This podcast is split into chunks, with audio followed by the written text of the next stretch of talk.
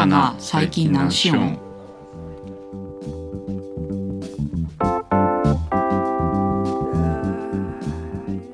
おはようございます、こんにちは、こんばんは。このポッドキャストはフリーランスとして活動する実の姉と弟がお互いの近況報告がてらゆるくおしゃべりするポッドキャストです。はい、ということで、えーと、今週はツイッターでも書いたんですけど、えっと、弟が仕事でインドネシアに行ってましてねえっとせっかくこれまでギリギリ週いち配信を保ってきたので、あのソロでキープしてみようかなと収録に一人で挑戦しています。で、まあ、普段よりちょっと短くなるかなと思うんですが、番外編として姉の思考の垂れ流しにお付き合いください。皆さんゴールデンウィークいかがお過ごしでしたか？なんか明日はちょっと、まあ、今日風も強いしね、ちょっと気候が悪いみたいなんで、まあ、お出かけは今日が最後っていう方も多かったかなと思うんですけども、私は祝日関係ない勤務形態なので、ゴールデンウィーク中は正直いつもと変わらないリズムで仕事をしてたんですけど、ただまあその合間にはいつもと違う角度で自分を見直す機会っていうのがにかいほどあったので、たらたらと今日はその話をしようかなと思っています。いっかいめは、えー、とごがつのついたちかなに、まあ、仕事の仲間というかバーチャルでしか会ったことがないお友達というか、まあ、そんな関係の人とどんなよんじゅう代を迎えたいかっていう雑談をしたタイミングですね。で、今回話したえーと、女性は同私は同世代で仕事とか仕事のスタイルとか考え方とか家族構成も結構近いんですよね。なんであれこんな環境が似てる人で同世代って今までいたっけみたいな感じで、なんかすごく不思議な関係の人なんですけど、女性がライフステージの変化で抱える悩みっていうのはなかなか外に出しづらいことも多いですし、お互いそれをあきらかんと話せる性質だったので、めちゃくちゃ心が軽くなったっていう印象を持ちましたね。で、普段まあ自分と違う考えを持つ人とかと触れたことがない環境にいる人と話すのって、まあ、自分の想像力を拡張してくれたりとか、まあ、なんか知らないことを知れたみたいな、こう外に広がるような印象を持つんですけど、まあ、正直こうやって同じ悩みとか不安を持つ人と解決策だったり、まあ、これからどうするみたいなことを考えるのは、なんか内側を強くしてくれる感じがしますね。うん、なんか味方がいるというか、うん、なんか心強いなっていう気持ちになりました。まあ、なんでもバランスですかね。で、まあ、最近のエピソードでも、まあ、私からそろそろよんじゅう代みたいな年齢を意識する発言が多くなっている自覚がありまして、まあ、ただこれねネガティブではないんですよね。基本的に年取るの楽しみなタイプで、まあ、にじゅう代の時はさんじゅう代になりたいと思ってたし、で今もよんじゅう代になりたいとは思ってるんですが、ただまあ身体的にもキャリア的にもライフスタイル的にもこうにじゅう代とかさんじゅう代に突入した時とはなんか随分違うラインに入る予感がしていて、まあ、このテーマで話した感じですね。まあ、正直生涯現役の人生の先輩方からしたら、いやなんかよんじゅう代なんてまだまだ小アッパがっていう方もいると思うんですけど、でもやっぱ自分が健康に目を向け始めたりとか、人生後半戦のこと、まあ、なんかごじゅう代以降何しようかなとか考えるようになったり、まあ、なんかこれってあんまりにじゅう代の時はなかったなっていう気がするので、やっぱりなんか大きめの変化は起こってんじゃないかなっていう感じがします。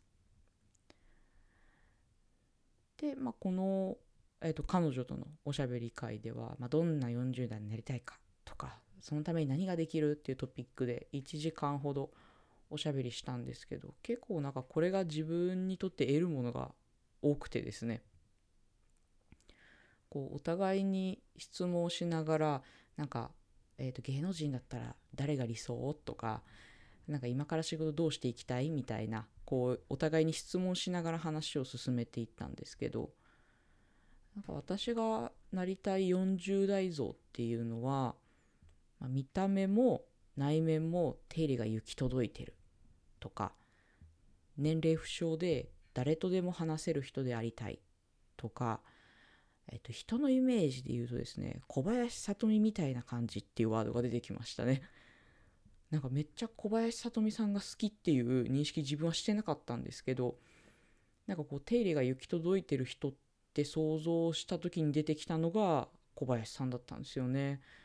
うん、なんか人と話すと普段考えてなかったことが不意に出てきて面白いですね。で、まあいくつかワード出てきたんですけど、やっぱその一つ目の手入れが行き届いているっていうのに、なんか私の憧れはこう集約されている気がしていて、なんかこれはまあなんかちょっとした原体験がありましてですね、なんか大学生の時にすごくあの嫌味じゃないというか、なんか攻撃的でないこうセンスのいいおしゃれな同級生がいたんですよね。でファッションもそうだし、なんか考え方も独特というか、あーなんか自分に嘘をつかない感じの子だったんですよ。でなんか不思議なことにこう彼女が持ってるものとか触れるものって、まあ、値段の高いとか安いでもなく、センスの有無でもなく、なんかキラキラして見えるんですよね。なんか触れたものがこうキラキラキラってなってるように見えて、なんか魔法の手みたいだなって思ってたんです。でなんかあの感じ、私も欲しいなって実は節目節目で彼女のことを思い出すことがあって、なんかそれができるのがなんか残りさんじゅう代のにねんなのかななんて思ったりしました。で、まあ、そもそも私見た目とか服装を整えるとか、なんか化粧するみたいなこう外見のことを超絶後回しにする人間なんですよねでまあなんかそれは自分から見えないっていうこともあるし、まあなんかそこそこ恥ずかしくない格好ができてたらいいと思ってたところもあるだろうし、なんか子供の頃ダサいって言われたことがありまして、なんか結構それはね引きずりましたね、高校高校生ぐらいまで。なのでなんか外見を整えることへのコンプレックスとかうーんは結構あるような気がします。でもなんか最近ひょんなことからこう自分がご飯食べてる様子を撮影してみたんですよね。あのガストで定食食べてる時なんですけど、なんかまあ人からどういう風に見られるのかなとか、なんか食べてるとこ見られるのってめっちゃ恥ずかしくないですか？そうでもないです。なんか私は結構食べてるとこを見られるの恥ずかしいんですけど、なんかそれをあえて撮影してみたら、うわ、なんか外見って内面出るなと思ったんですよねでまあなんか自分が自分が食べてる姿を見てどう思ったかっていうと、まあ、とにかく雑、うんと、これはうーんなんかこうくちゃくちゃしながら食べるとかではなくて、なんか食べてる時に次食べるものを選び出してるのが見えるとか、なんかちょっと行動がかぶってるところが、うんなんか食べられりゃいいとか、なんかこれを食べきればいいみたいな、なんかそういう雑さをすごく感じて、まあ、もしかしたらそこが自分のおおらかさとか気兼ねのなさにつながっている可能性はあるんですけど、なんかもう少しやり方がやり方というかやりようがあるような気がしたんですよね。でまあ、そこを改善改善というか自分のイメージに近づけようと思った時に、なんかこう箸の持ち方とかこうお椀の持ち方っていう、 こうクリティカルな改善点があるわけじゃなくて、全体的に質が足りてない感じ。なんかこれは女性らしさとかモテとかじゃなくて、んなんかもっとこう全体的にベースアップできそうな気がしました。まあなんかポジティブに言えば伸びしろがあったってことですかね。うんなんでなんかこれは食べる姿だけじゃなくて、うん、まあ、普段の掃除をするとか、こう仕事環境とか、まあ、そのあたりにも代入できる気がしていて、まあ、彼女とのおしゃべりの時間で残りにねんのさんじゅう代でできる範囲で当たり前をアップデートするというテーマをね、あの自分に設けました。なんか毎日やるとかちょっとこうハードルが高すぎると続かないので、やってもいいしやんなくてもいいんだけど、余裕のある時にちょっとだけ負荷のかかることをする感じですかね。で、普段在宅の時とかこうミーティングがないというか、私すっぴんなので、まああえて化粧してみたとか、朝から掃除機かけたとか、さんじゅっぷんジムに行ったとか、窓のサッシを拭いたとか、なんかそんぐらいのボリュームですかね、うん、ちょっとなんか認知行動療法味があるんですけど、なんか今までこう仕事柄上こう働き方とかの自己理解とか自己分析結構してきた気はするんですが、まあ、なんかこういう日常生活の行動で外側から内側を満たしていくようなことができたらいいななんて、あの彼女の会話の中で思いました、うん、っていうのが一つ目のこう自分を見直す機会ですね。で、にかいめはまさに今日今日行ったあの個人書店の話です。まあ、なんかこれまでのエピソードで私が読書できないっていうのは、あのもしかしたらヘビーなリスナーさんは覚えがあるかもしれないんですけど、いまだに文章って読むのも書くのもコンプレックスがあるんですよね。なんか今日コンプレックスの話ばっかりだな。まあなんか自分を見直すという意味ではそういうテーマになっちゃうのかな。うん。ただまあ文章については、まあ、読むにせよ書くにせよその分憧れも強くて、最近はまあ弟がかなり本読む人なので、おすすめを聞いてかじってみたりとか、まあ、たまにファスト&スローみたいな重めのやつを読み切って達成感を覚えたりとか、まあ、なんか随分チャレンジはするようになったんですけど、まだなんかこうピンとくるものがないというか、なんか読書が習慣づかないなっていう悩みはずっと持っていました。で、まあなんかたまにね、いるんですよね。こう足しげく本屋さんに通うタイプの人、なんか週末は蔦屋書店で一日過ぎちゃったわみたいな人とか、なんかこだわりの個人書店に行ってなんかお気に入りの本を見つける人とか、なんかもうそういう人たちの気持ちが実は私全然理解できなくって、なんか本屋さんってね疲れるんですよね。自分がなんか大型書店に行くことが多かったからなのか、もう本の量えげつないじゃないですか。もうタイトル読むだけでもうなんか数日かかるじゃんみたいな数あるし、ジャンルも細かいし、もうなんか何見ていいかわからないっていうのと、まあ、あと大体トイレに行きたくなりますね、本屋さん。うん。でもまあみんな本好きな人ってすごく本屋さんに行くのを楽しそうにしているので、自分もやっぱりこう読めるようになりたいなと思って、こう最近数日前かなにツイッターでおすすめの本屋さんを聞いてみたんですよ。なんかイメージとしては、休日にこうこだわりの個人書店で本を何冊か買って、もう読むのが待ちきれなくてカフェに駆け込み読破するみたいな、なんかそういう休日を過ごしてみたかったので、まあ、ちょっとアンケートを取ってみたんですけど、まあ、その中であの近所の友達がおすすめしてくれたいち店舗に今日は行ってきました。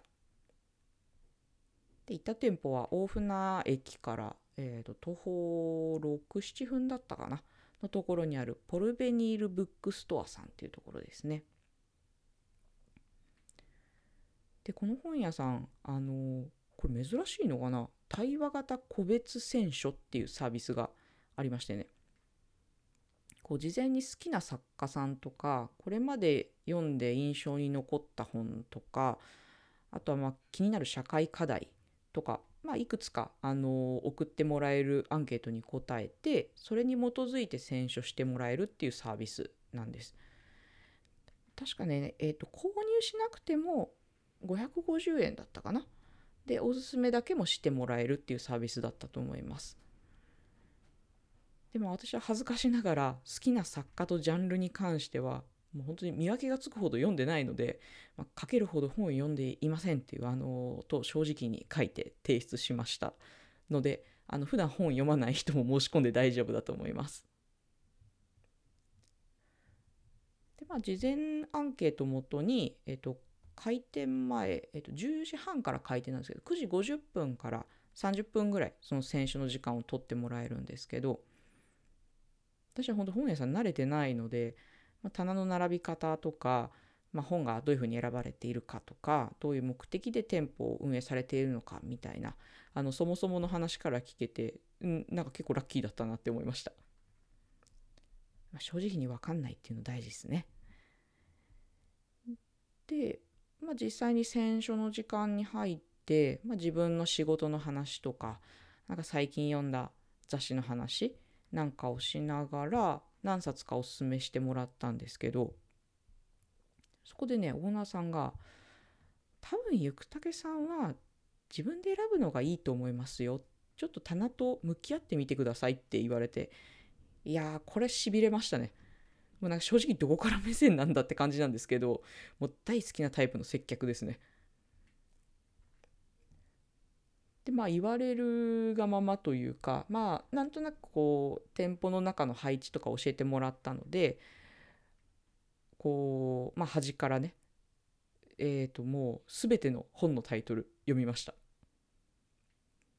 でなんかまあそれを落ち着いてできたのも、こう店舗のいろんなとこからなんか焦らずに自分に合ったものとの出会いに集中してみたいなメッセージを感じるんですよね。でまあ、なんか気になったタイトルパラパラめくって、で文体とか目次とか行間とか見ながら、私ちょっと行間詰まってる本読みづらくってちょっと空いてるやつを選びがちなんですけど、まあ、そういうの見ながら相性を見定めていきつつ、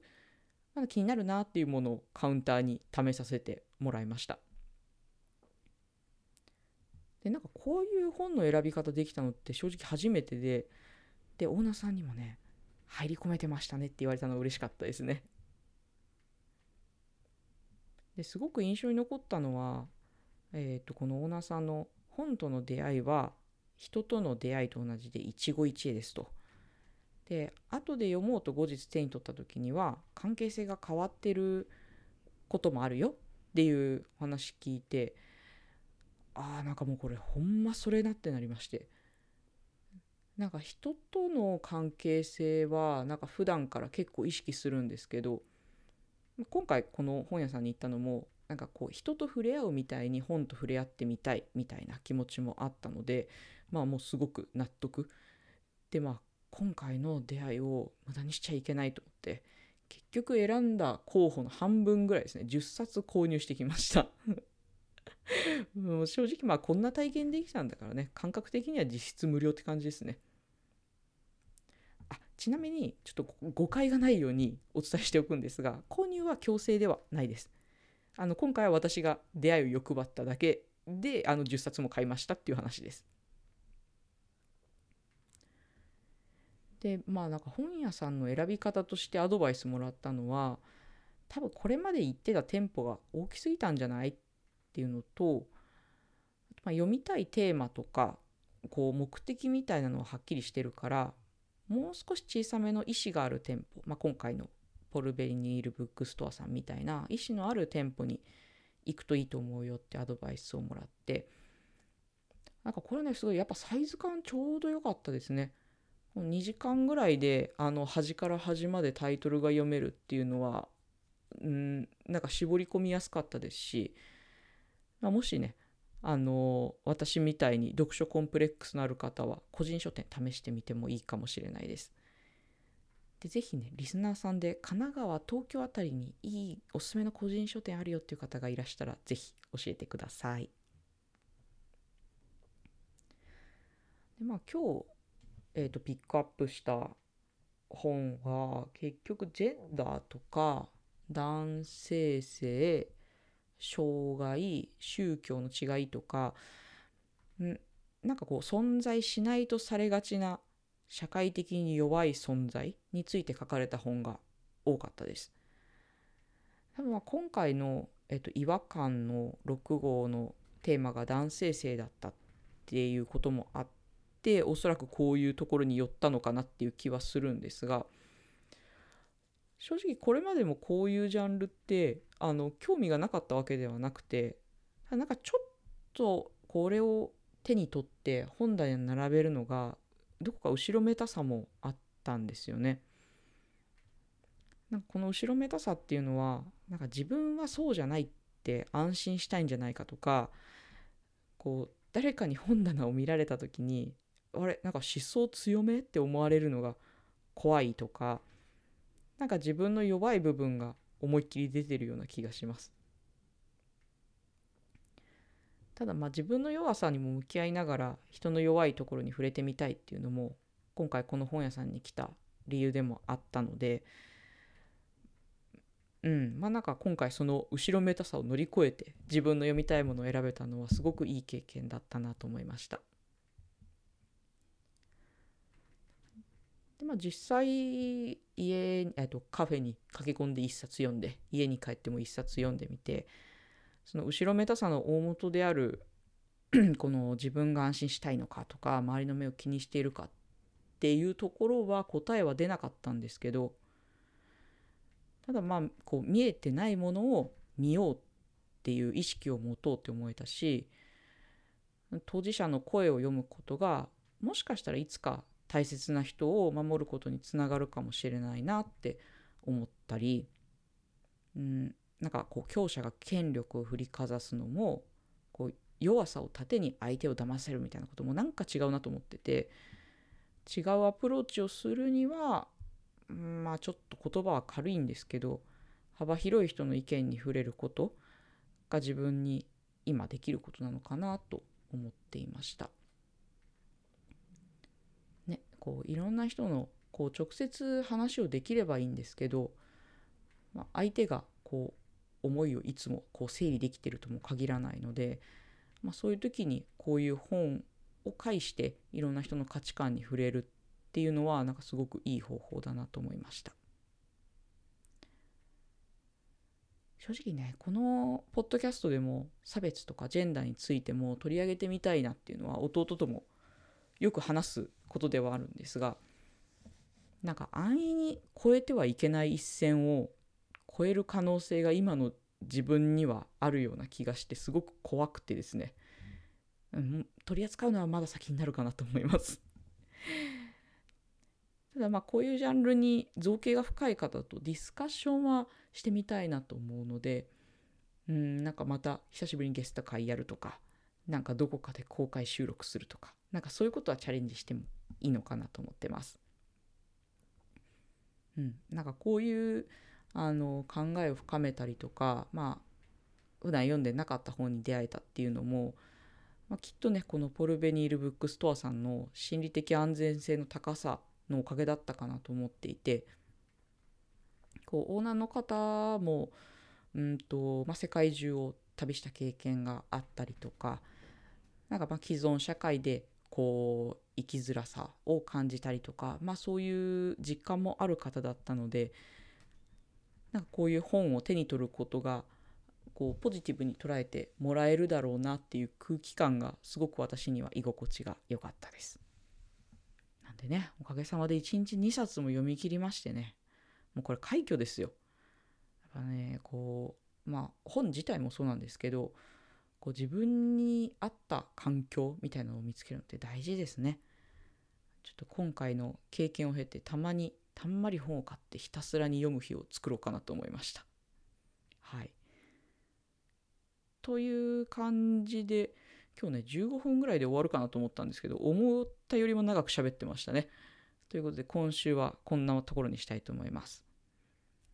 えっと弟がねいつ帰ってくるか私は正直把握してってないので、ん来週いるのかな、